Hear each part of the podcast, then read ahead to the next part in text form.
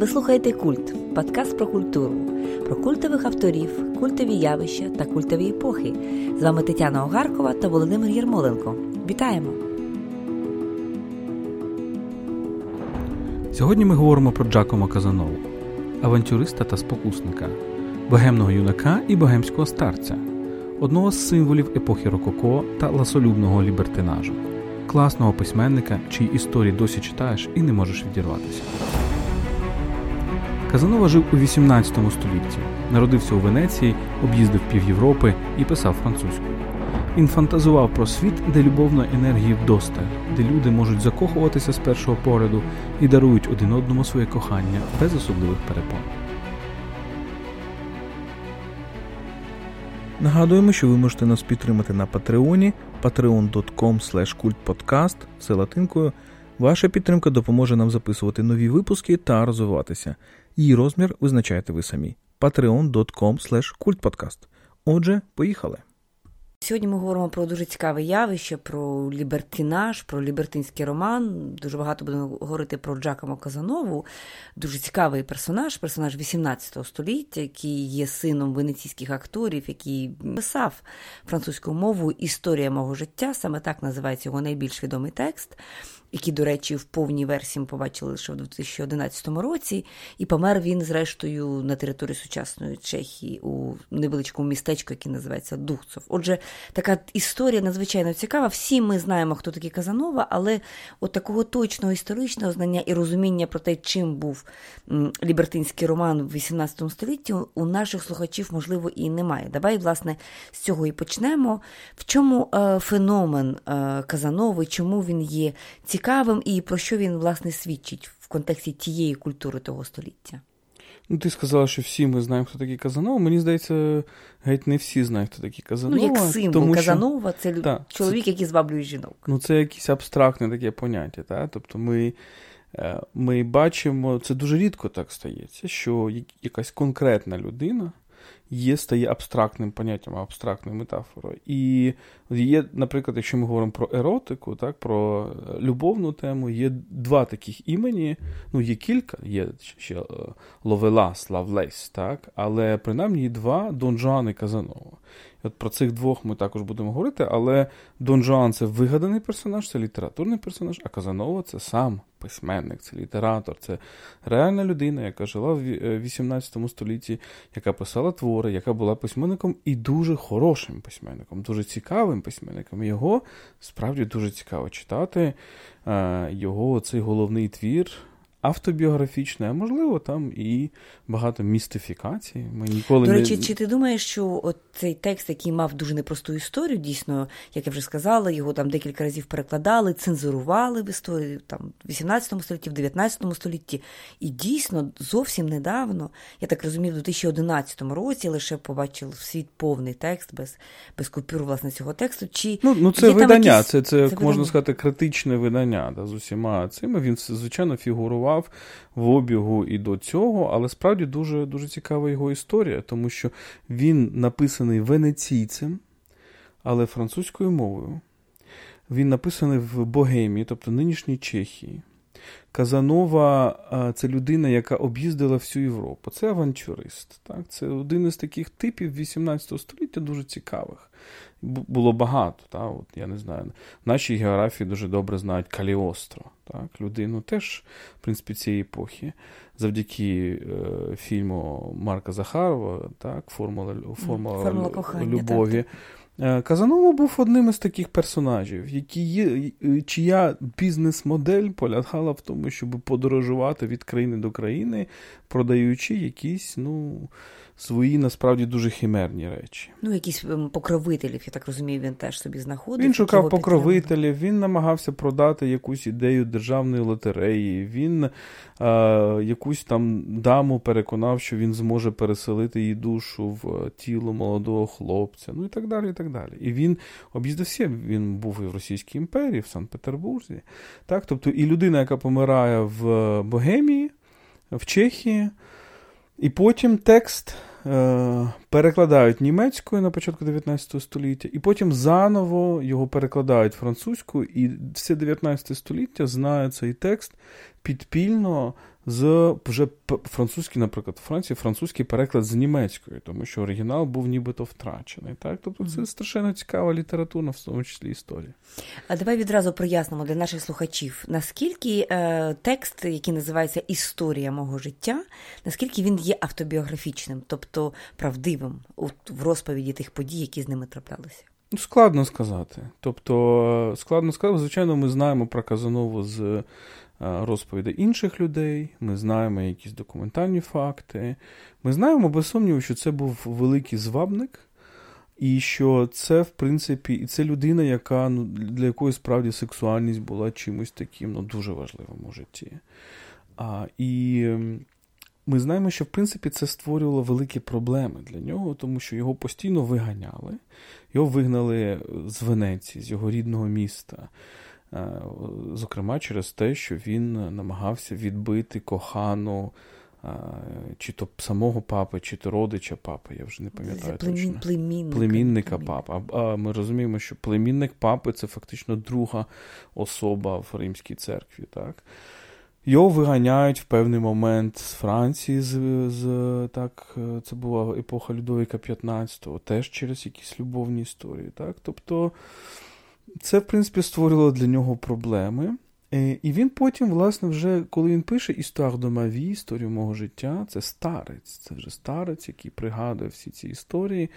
І, звичайно, там дуже різні історії. Є просто історії кохання, є дуже перверсивні історії, аж до я от описую своїми есеї в книжці Далекі близькі аж до історії про інцест, про нібито. Так, от, власне, ця історія і змусила мене задати це запитання, оскільки історія, яка там є, вона ну, доволі вражає уяву, оскільки він зустрічається з молодою дівчиною, яка йому дещо таке враження, що нагадує, він закохується в неї настільки, що навіть пропонує їй одружитися. І, власне, з нагоди майбутнього заміжжя приїжджає її матір. І тоді він згадує, він бачить цю матір, він розуміє, що він цю жінку жінку не лише знає, а поміж нею і ним була власне історія кохання, і вона йому тоді розказує, що ця дівчинка, дівчина, їй 17 здається, років, вона є її, його власною донькою. Так, ну і, і, і між ними, і між ними є сексуальні стосунки. Тобто, отже, тут є сексуальні стосунки між батьком і донькою. А там є також е, історії про, в принципі, сексуальні стосунки з е, дівчатами 12 років, 13 років і так далі. Там є все в історії мого життя. І з чоловіками є, теж. І з чоловіками гомосексуальне кохання, є кохання, де є багато дієвців, так і так далі.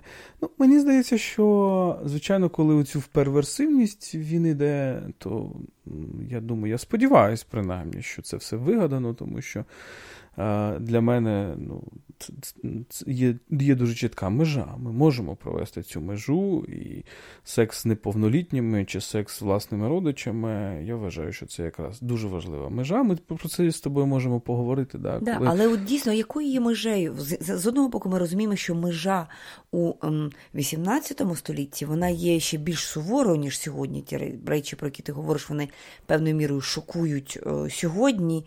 Але я думаю, що в принципі там мораль 18 століття вона ще більш строга. От, Ну, наскільки... я би не, не погодився. Мені здається, якраз коли ми говоримо про цю епоху лібертинажу, так, ми, ми інколи дивимося на минуле з точки зору того, що от було от все дуже строго, і потім в ХХ столітті відбулася сексуальна революція. Моя теза така, що сексуальна революція постійно відбувається, і потім відбувається асексуальна революція. 19 століття це асексуальна революція. В 18 столітті, якщо ми говоримо про такі, таку країну, як Франція, чи таку, такі міста, як Венеція, в принципі, нрави да, були ну, дуже навіть навіть для нас можуть бути вони шокуючими. Тому що, і в принципі, це те, що, можливо, загубило французьку монархію. Цей образ Людовіка XV і, і, і, власне, розбещеності сексуальної його двору. Тому тут складно сказати. В принципі, оця ліберте, що називаємо, ми лібертенаж, е, тобто да, від слова ліберте, так, французького, тобто це епоха народження і політичного лібералізму, і лібертенажу власне, в еротичних стосунках, да? тобто ідея певного вільного кохання, е, свободи в коханні і так далі. Це епоха, яка дуже нормально ставиться до адюльтеру. тому що ну, в вищому там світі, да, тому що, в принципі, і Казанова показує цей світ, що е, чоловік, який він описує навіть чоловіка, який вдає, що у нього є коханка, насправді він її не хоче, тому що він дуже кохає свою дружину. І це дуже рідкісна історія. Чому? Ну, тому, що, чому треба... тому, що, тому що шлюб тоді це, в принципі, була. Е, була інституція, яка створюється родинами, і всі розуміють, що це, в принципі, це, якщо це мама, тато, церква, держава за тебе вирішують, хто буде твоїм чоловіком чи дружиною, то, в принципі, натомість тобі віддається більш-менш свобода мати коханих, які не є твоїми шлюбними партнерами. Так, от тут це, це ця ремарка саме те, що я хотіла сказати, що дійсно інститут шлюбу він є абсолютно не неподібним до того, що ми маємо сьогодні, певне там вибір, який робить особиста людина, і оце співпадіння особистого кохання і шлюбу сьогодні. Ну, погодьмося, що це набагато більше, ніж в 18 столітті. Але в понятті лібертинажу все-таки набагато це не просто історія адюльтера, та, які там одного чи двох. Лібертинаж це і от і те, що описує Казанова у своїй книзі, це все-таки життя, в якому існує лише це в якому взагалі поняття якоїсь постійності, вірності і так далі не існує. Тобто кожне кохання він сприймає як найбільш сильне в своєму житті. До речі, в цих описах, наскільки я розумію, е, він настільки закохується, розчиняється навіть да, в тих жінках, що це просто повністю е, позбавляє його здатності думати, мислити і так далі. Але водночас це відбувається постійно. Це якась така, ну, така якась абсолютизація у цієї е, насолоди, якась, ну, можна сказати, якась дурна безкінечність тих жінок які зміняють одна іншу, і він на цьому не зупиняється. От от як концепт епохи, да, мені здається, що все-таки ну, він е, дає якусь таку абсолютизовану картинку, і, можливо, навіть при дворі Людовика 15-го це все-таки мало набагато менші масштаби. Та без сумніву, те, що змальовує Казанова, це утопічний світ, це світ утопії. Я би назвав її, що це світ утопії сонячної еротики. Є таке поняття Сонячна еротика у Мішеля Онфре, сучасного французького філософа, еротік Солер, те, що він називає. Та? Тобто це така утопія, я би її назвав так: це утопія світу, де лібідо, тобто любовна енергія, розлита в світу і її вдосталь. І люди діляться нею, не боючись якихось там болісних відчуттів. У в світі Казанова немає болю від кохання. Ми розуміємо, що тобто, є дуже багато літератури про кохання, так, і вона дуже часто пов'язана з болем, стражданням. зі стражданням. А ми з тобою у нас є випуск про сестер Бронте, де ми говоримо, в принципі, про такий підхід до кохання в 19 столітті, який, власне, асоціюється передусім навіть з жорстокістю. Ні, у Казанова цього немає. Він змальовує такий світ, де всім добре, де там немає, наприклад, любовних завоювань. Так, Там немає якихось дуже довгих сцен зваблення. Там таке враження, що люди от зустрічаються і вони от з першого погляду кохають один одного, хочуть один одного. Ну, тобто такий, звичайно, тому і сонячна, сонячна еротика, тому що там немає ніякого темного боку. Немає тіні, да, як немає тіні. власне, ці І це, звичайно, це, звичайно, дуже утопічний світ, дуже цікавий світ, дуже неправдоподібний світ, без сумніву. Але в чомусь він ну, цікаво з ним е, до нього доторкнутися. Ми розуміємо, що це, звичайно, брехня, що так не буває. Але цікаво е, в нього зануритися. Це як е, абсолютна монархія, да? Людовик 14 і абсолютна насолода, світ абсолютно насолоди. Може, можливо, але знаєш, тут дуже цікаво, тому що ми ще будемо говорити про Дон Жуана. І у нас частина про Дон Жуана буде більше для наших підписників на Патреоні. Але от важливо, що Дон Жуан є є драма Дон Жуана у Мольєра. Мольєр це епоха Людовіка XIV, це інша епоха, це становлення цій французької монархії.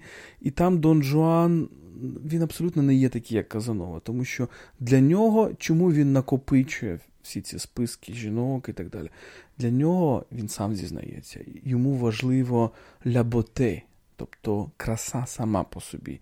Дон Жуан у Мольєра це такий філософ, це такий картезіанець, який намагається знайти оцю красу саму по собі. У Казанови ні. Казанова от справді захоплюється кожною конкретною людиною. Йому не цікава любов, сама по собі взагалі йому не цікава там жіночність, вічна жіночність, якась, якийсь абстрактний концепт. Ні, йому конкретно, от конкретно ця людина в даний момент а потім якась інша людина. Да, Він не робить класифікації да, і не намагається через цю множинність жінок вийти до якогось розуміння жіночності як такої, і дійсно повністю от розчиняється, да, от розчиняється в кожній з цих жінок і не колекціонує. І в нього, ну наскільки мені зрозуміло, все-таки це кохання, яке яке ми бачимо на сторінках його оповіді про його життя, немає, воно не пов'язане з концептом влади, так, чи чи пізнання, тобто він не, не оволодіває жінками, він їх ну, скоріше, зваблює. Там є декілька епізодів, де він оця гра така відбувається напів натяків, напів е, розуміння і так далі, де він намагається притягнути як магнітом до себе цю жінку, але це не про владу, і це не про е, володіння, це не про пізнання і не про класифікацію. Да? Це про щось інше. Це, в принципі, світ рівноправності. І в тому в тому сенсі також лібертинаж, він пов'язаний з цим лібералізмом. Які народжуються в ту саму епоху. Рівноправність, в тому числі сентиментальна і сексуальна. Звичайно, Казанову можна прочитувати як маскулінного письменника, тому що його підхід до сексуальності, він, можливо, такий жінкам може здатися таким прямолінійним. Але з іншого боку, жінки у нього завжди рівноправні. Це не історії про те, як чоловік зваблює жінку. Це дуже часто історії навпаки жінки дістають таку саму насолоду від від цих стосунків, як як і чоловіки. Можливо, це така чоловіча концепція, тобто проекція своїх бажань на жінку. Але з іншого боку, ми бачимо, що там немає якогось прагнення домінування чи прагнення. Е, якось якось зробити жінку тільки об'єктом бажання. Ні, жінка є абсолютно суб'єктом активним, не менш активним, ніж чоловік. Але саме в цьому можливо, так і от підозра виникає, що в цьому е, і полягає найбільша містифікація. Та? Можливо, ті реальні події, які він відтворює, він їх відтворює у своїй власній оптиці, ну тому що дійсно у сучасного читача чи читачки виникають ну, питання, е, як могли такі молоді дівчата, два, згадав 12-13 років, да, там, або його там власне донька, ну чи дійсно вони мають оцей там сексуальний потяг, це бажання людини, яка все-таки їх набагато є старшою. Да? І їхній Ну, досвід... як набагато. В принципі, коли він говорить про стосунки з 17-літньою дівчиною, то йому, наприклад, років 20, чи може 25. Ну, тобто, він ну, описує ну, себе пізніші, він описує себе досить таки молодого. І, в принципі, ну, ми говоримо про про, про цю ситуацію якби зі своєю донькою. Ну, можливо, йому, ну, йому 35 може. так. Тобто, це, це так, це ще такий молодий чоловік. Давай рухатися далі. Окрім Казанова, ми розуміємо, що Казанова це є реальний письменник з реальним життям, який він розповідає в своїй книзі Історія мого життя. Історію цієї книги ти розповів. Але зрештою ми говоримо ширше. Ми говоримо про ціле століття. Ми говоримо про е, так званий лібертинський роман, цілий жанр, який виникає. Жанр там дуже багато різних цікавих імен. Говоримо про лібертинаж як соціальне явище, культурне явище, яке, як ми розуміємо, воно процвітає при при дворі короля у Франції, зокрема, і, можливо, існує також ширше. От е, які ще яскраві імена от варто назвати в цій розмові? Є дуже багато різних. І, наприклад, от ми оця паралель між е, між політикою і сексуальністю, я би це назвав от, дуже важливий для мене концепт це ерополітика, так? тому що це це погляд на політику через призму еротичного словника, наприклад, дуже часто ми бачимо. Або це ну, якби міркування про те, про стосунки влади і свободи в самих любовних зв'язках. Мені здається, це дуже цікава, дуже цікава оптика. І ми можемо подивитися на дуже багатьох якихось е, таких відомих політичних діячів. Наприклад, був такий прекрасний е, політичний діяч, як Мірабо так, один із головних революціонерів. Е, так, був, здається, коли була французька революція. Він е, був директор, ну, він був керівником е, Національної асамблеї, якщо я не помиляюсь, і ті, ті з вас, хто знає, наприклад, Париж, так, є там Пон Мірабо, ну, міст Мірабо, який оспівав Аполінер, який пов'язаний також з життям Пауля Селяна і його смертю в Парижі. Так от Мірабо, перш ніж стати оцим революціонером, так, оцим Троцьким, він це як Троцький, я не знаю, для французької революції, він писав еротичні романи, і у нього є. Е, роман, якщо не помиляюсь, історія Лаури, де теж виводиться дуже молода дівчина, яку а виховання Лаури, L'Education de l'Or, е, і де він, якби з точки зору теж такого маскулінного, досить таки е, підходу, але він розповідає про це сексуальне виховання дівчини, юної дівчини на ім'я Лаура. Є е, такий був е, письменник, як Кребійон, Кребійон син, бо у нього був батько, відомий філолог. Кребйон син також багато таких романів писав, і один із моїх улюблених називається Софа. І там я його читав, це дуже такий специфічний текст 18 століття, де розповідь іде від імені Софи, в яку, а, значить, вселили е, душу значить, якоїсь людини. Да? Тобто теж дуже дуже специфічний такий світ, магічний якийсь. І от, тобто, це жива софа. Да? Люди на, на на, ній сидять, щось говорять, розмовляють, я не знаю, кохаються і так далі. А це виявляється живий суб'єкт, і він все чує, або вона і все чує. Оповідає, так і все оповідає, що що відбувається. Ну, передусім, розмови. І вони дуже цікаві. Так? От Є є такі Був е, такий письменник, його звали Віван Денон, і у нього дуже є цікавий короткий текст, називається Point de lendemain, тобто завтрашнього дня не буде завтра не буде. Це теж дуже така да, аспект, такий, що це це лібертинська культура, вона завжди акцент на сьогоднішньому. Це оцей карпедієм, да, тобто лови момент, та? тут і зараз відчувай насолоду.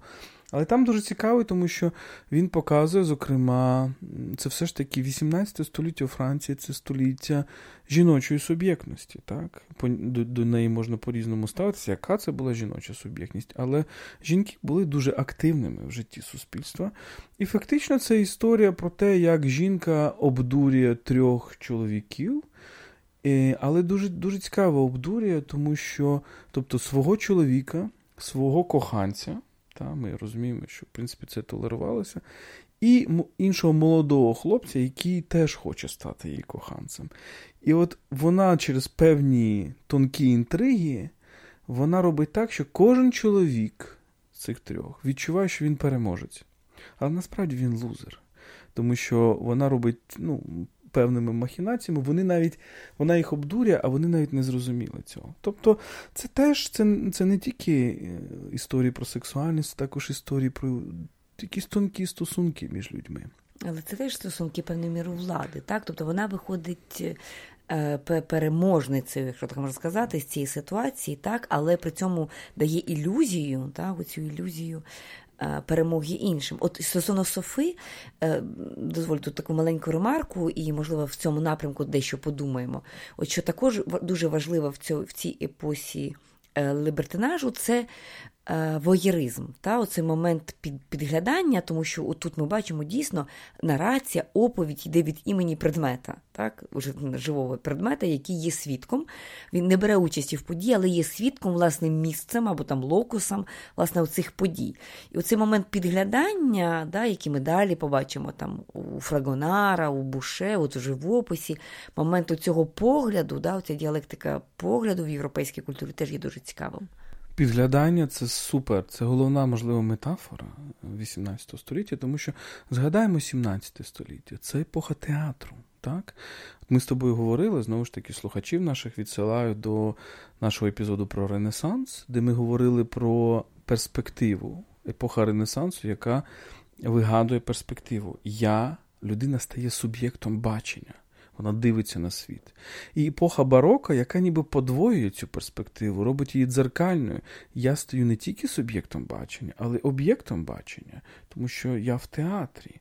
Але все одно на мене дивляться, і це нібито ну, відомо всім. Я розумію, що я в театрі, що я є і актором, і глядачем. Так от 18 століття ну, 17 століття це велика епоха французького театру. 18 століття це трошки інша епоха, це епоха епістолярних романів. Епістолярний роман передбачає, що оцей момент воєризму, підглядання. Тому що як же ж так? Я читаю чужі чужі листи. Це ж не можна так робити, так? І це жанр, який постійно присутній. Тобто Шодерло де Лакло, про якому ще будемо говорити, епістолярний жанр. Так? Жан-Жак Руссо пише епістолярний жанр, так? епістолярний роман. Гьоте пише пише епістолярний роман. Також ми розуміємо, що, от, наприклад, в цих гравюрах це, можливо, одна з най. Таких епох най, най, найбагатших на оці еротичні гравюри, так, які ми які поширювалися в епоху Людовіка XV, передусім, так, і де зображувалося це життя двору. І там, звичайно, цей момент третього, який під, підглядає за інтимністю, за якимись інтимними стосунками, він дуже дуже важливий. І це дуже цікава така гра. так, Тобто, коли можливе підглядання? Коли е, вже народилася, народжується інтимність, народжується ідея, що люди замикаються в двох в чотирьох стінах і нікого не впускають. І це нібито таке проривання крізь цю інтимність. Так? Це, І це дуже цікавий момент. Так, підглянь, тобто є публічний простір, так? так, там, де всі видимі, всіх можна побачити. І є простір інтимності, він маленький, він схований, але він тим то цікавим, цікавий є, що ми можемо дещо підглянути. От Дуже добре, ти приклад навів ось цим читанням листів. Дійсно, е, це починається саме в 18 столітті, і всі ця історія, як жанр загалом, да, роман в листах, який доживає до 19 століття століття доволі популярний є жанр, так? Е, він починається саме тут, да? і саме через оцей погляд, так? саме через оце зачарування тим, що є, мало би бути прихованим, так? але воно стає публічним, воно стає нам доступним, і воно, в принципі, тому і цікавим є, що ми це підглядаємо, тому що це є приватна справа. І у Русо так само ця історія письма. Я дещо зараз відхилюся, е, от ем, інтерпретація, скажімо, Руссо е, Жаком Деріда, це вже 20 століття, Деріда прочитує Руссо і його сповідь. Він говорить про власне про помічає дуже важливі речі, про те, що таке записана сповідь. Та? Що Руссо робить власне в цій сповіді? Він там, Чому він є таким відвертим? Саме тому, що він відкладає на потім, він відкладає в письмі те, що він ніколи би не наважився розповісти публічно, там в салоні.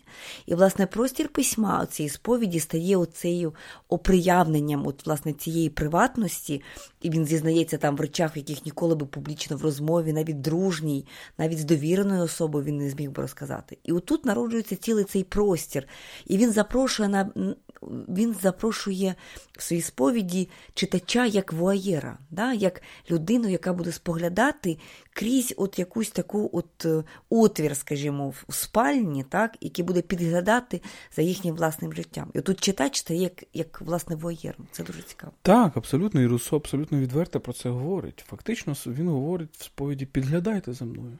Він, Він, Він говорить, що я хочу вам описати те життя, як я жив, там хвилина за хвилиною. І фактично читач стає оцим. Тобто це нібито вихід в публічне, але е, це вихід в публічне, де людина залишається в інтимному, в приватному. так? Ну, Тобто це такий сповідь Русо, це як е, сьогоднішній реаліті-шоу. так, uh-huh. трішки, да? Тобто це нібито приватне життя, на яке все дивляться. А от у Казанови є багато оцих, от, е, звичайно, топосів підглядання, спостерігання. І один із епізодів, наприклад, це коли він е, знайомиться в Константинополі, якщо не помиляюсь, він знайомиться з жінкою, яка його вражає. Він з нею танцює фурлану, венеційський танець, вона є венеціанкою, і потім дуже довга історія того, як він намагається її знайти.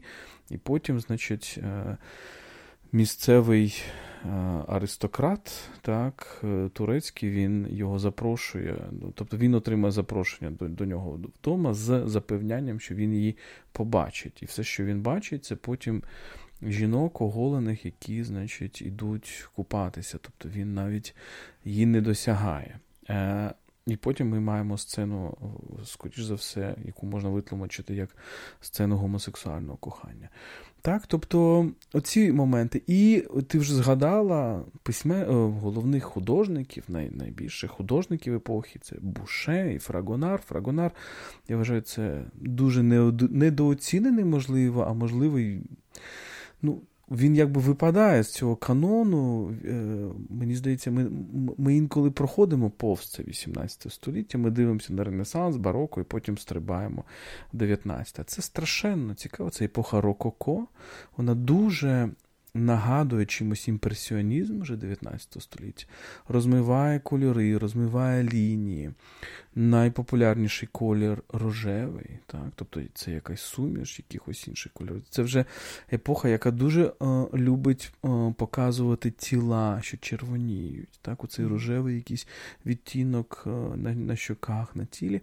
І одна з найвідоміших картин Фрагонара це якраз любовний лист, де дівчина дістає любовну записку і раптом обертається до глядача. І так через плече лукаво дуже на нього дивиться. Тобто ви підглядаєте за нею, вона знає, що ви підглядаєте, ви дивитесь, вона знає, що ви дивитеся.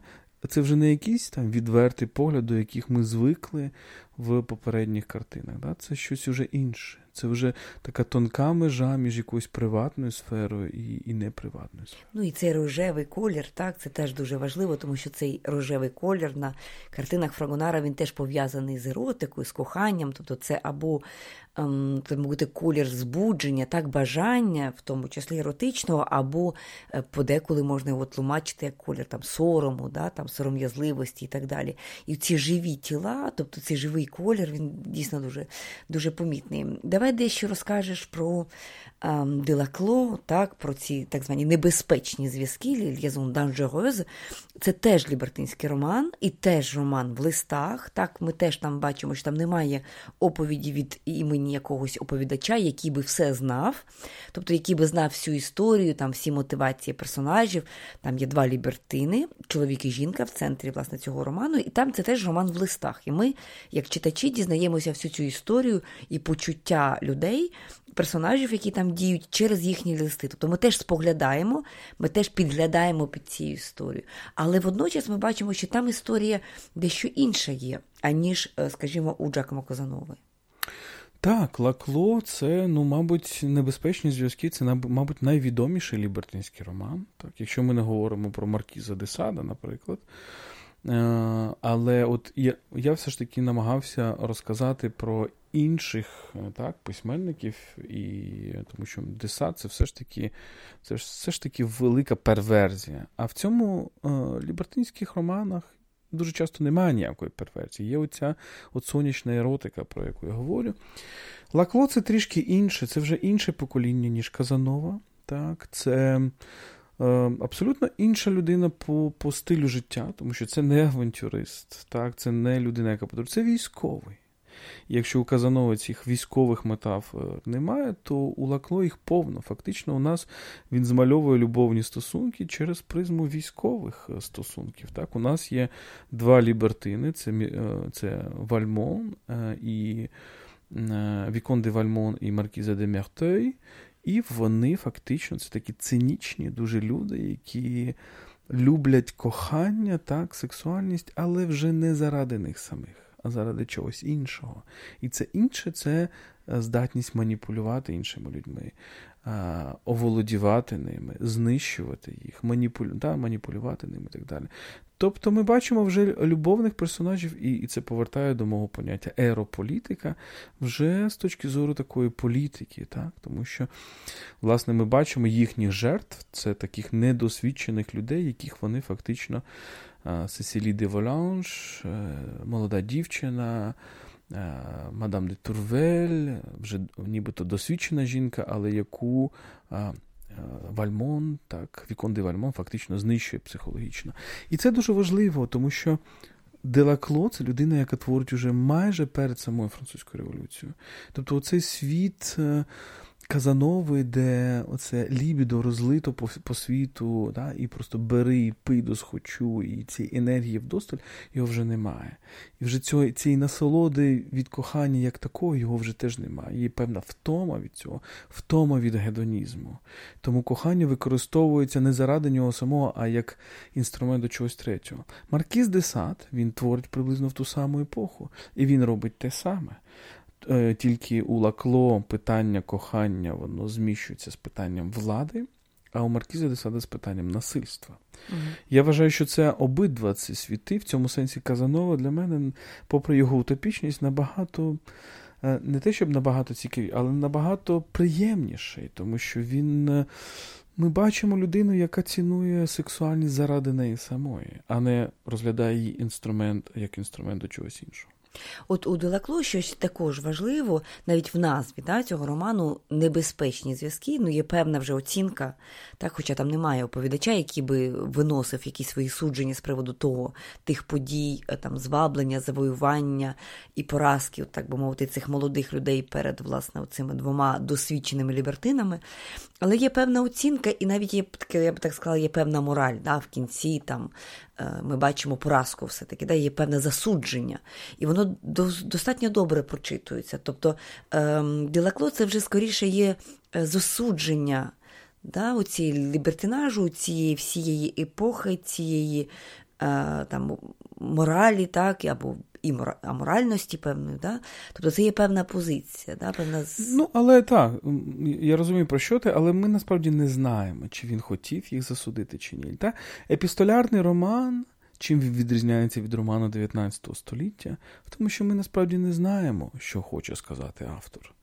Тому, е, от коли, наприклад, Жак Деріда, про якого ти згадувала, у нього є оця гра так, французькою значення зна, означати щось е, значить вулюах діях, хотіти щось хотіти сказати. Тобто ми говоримо, що е, таке то речення хоче сказати, що. І у Деріда, оскільки він боровся проти цього авторитаризму значення, у нього є фраза, яка я ще від з молодості пам'ятаю.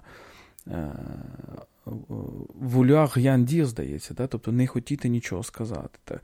Тому він, звичайно, він він відчував, і взагалі це покоління 60-х років, постструктуралісти, Філіп Солерс пише там книжку про Фрагонара, вони всі дуже цікавляться темою там Казанова і так далі. Для них, без сумніву, цей ем, епістолярний роман він дуже цікавий, тому що там ти не знаєш цього авторитарного голосу автора, там немає оповідача, як у Бальзака чи чи Флобера і так далі. Тобто ми насправді ж не знаємо так, до кінця. І, І тут дуже цікаво, що голоси людей. І Лакло нам блискуче це показує. Голоси людей залежать від адресата, тому що Вальмон пише одне Маркізі де Мертей, де вони обмінюються цими злими планами, і абсолютно інше Сесілії де Волянж. Так, Тобто ми до кінця е, до кінця не знаємо, але ну, парадокс в тому, що Можливо, Лакло хотів засудити це, можливо, все ж таки він військовий.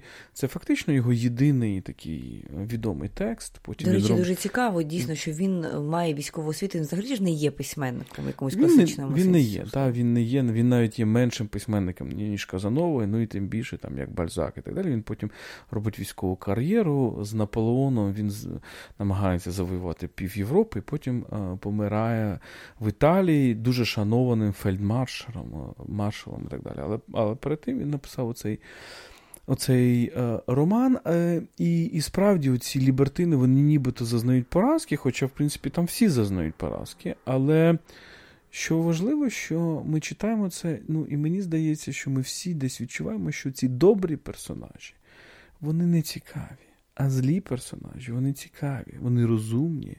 І Маркіза де Мерте прямо каже, що її сексуальність цікавить передусім як спосіб пізнання світу. Це, в принципі, оці просвітники, це представники оцієї епохи просвітництва, які хочуть пізнавати передусім світ, не тільки насолоджуватися, а через ці стосунки пізнавати інших людей.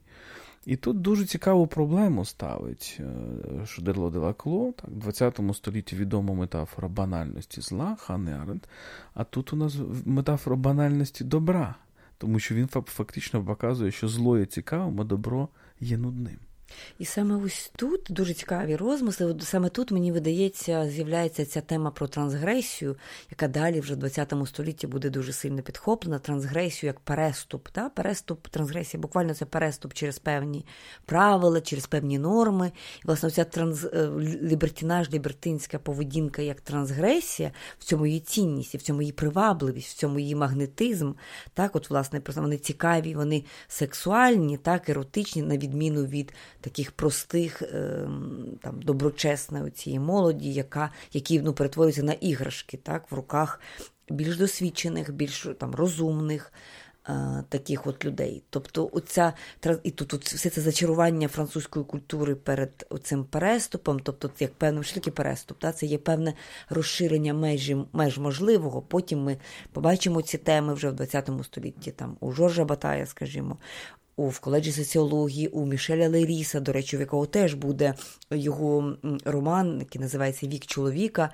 Е, це роман кінця 30-х років ем, вже 20-го століття, і там є отакий діалог відкритий з Жан-Жаком Руссо, з його сповіддю. Це буде така модерна, сучасна сповідь, так певне так оголення себе, е, абсолютно без, безжальне, теж дуже цікаве, теж пов'язано з еротикою і з сексуальністю. так? Але воно буде позбавлене будь-якої будь-якого героїзму. Так, Ну і мені здається, що ця метафора трансгресії вона дуже небезпечна, тому що вона фактично. І і тому я кажу, що Маркіз де Сад е, це дуже небезпечний автор, тому що він фактично ідентифікує еротику з трансгресією, в тому числі з трансгресією моральною. А чому так? А чому це еротика є обов'язково якимось переступом, в тому числі злочином, як Десад намагається? Тобто, в цьому сенсі це якийсь притлумлений католицизм, притлумлена релігійність, просто обернена навпаки. І в цьому ж сенсі, повертаючись до Казанови, навіть попри багато цих перверсивних речей, Казанови немає цього, у нього немає сприйняття еротики як якогось переступу, так, якогось злочину. Навпаки, він говорить, що ця прекрасна енергія розлита в світі, і давайте її просто всі пити. Ви слухали Культ, подкаст про культуру. Не тікайте, не підписавшись на наш подкаст на Фейсбуку, SoundCloud чи Google Podcast. Ви також можете стати нашим патроном на patreon.com kultpodcast. Розмір щомісячного внеску визначайте ви самі. Наші патрони отримують бонусний контент, годинну розмову замість 45 хвилин і бонусні випуски. patreon.com kultpodcast. Тож, до зустрічі на культових темах.